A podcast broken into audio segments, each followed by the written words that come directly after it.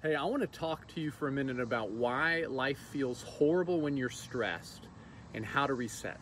I want to share with you some things that I've learned from Dr. Henry Cloud, who's a clinical psychologist. And he says that when your brain is stressed, it produces farts, not thoughts. And you need to be able to distinguish between farts and thoughts. And he says that the way that our stressed brain works is that it produces what he calls the three P's we personalize things, we make them pervasive, and we make them permanent. These are the lies that we tell ourselves.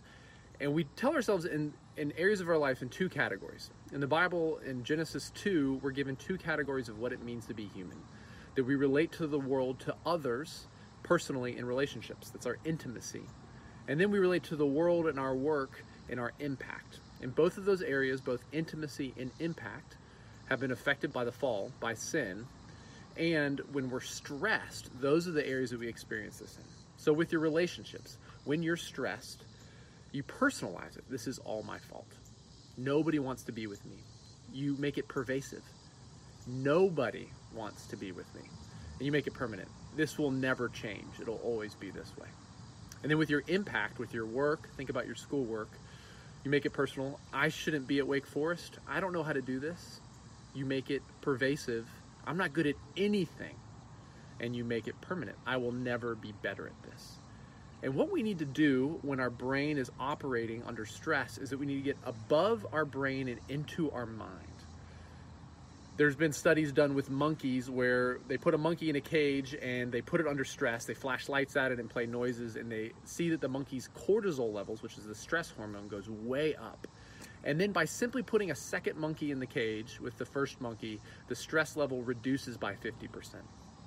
They also, in the field of interpersonal neurobiology, have learned that when one brain is in the presence of a second brain, the stress goes down. Brains can actually heal and reattach to the prefrontal cortex, which is what makes us human. This is not just true in psychology and in monkey studies and in interpersonal neurobiology, but it's in scripture. Psalm 139, the psalmist says, Search me, O Lord, and know my thoughts. Perceive if there's any grievous way within me. Know my anxious thoughts, my stressed thoughts. And then Romans 12, 1, Paul writes, Be transformed by the renewing of your mind, that your anxious thoughts can be transformed. How are we supposed to operate? Ephesians 2:10 says that you are God's workmanship, created in Christ Jesus for good works so that you might walk in them. The word here workmanship is the Greek word poema, which is where we get our word poem. You are God's beautiful creation in Christ Jesus. He has recreated you in Christ, and he's got good work for you to do today. Work in both intimacy, in your relationships with others, and work, your impact, the stuff you've got to do with school and the student orgs that you're a part of he has good work for you to walk in, and He has set that before you to walk in them because you are His workmanship.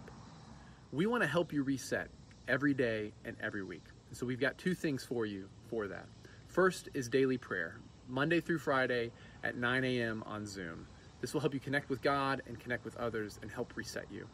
Second is quads. This is a group of you and three other people meeting weekly to check in with each other and help one another reset. Thanks.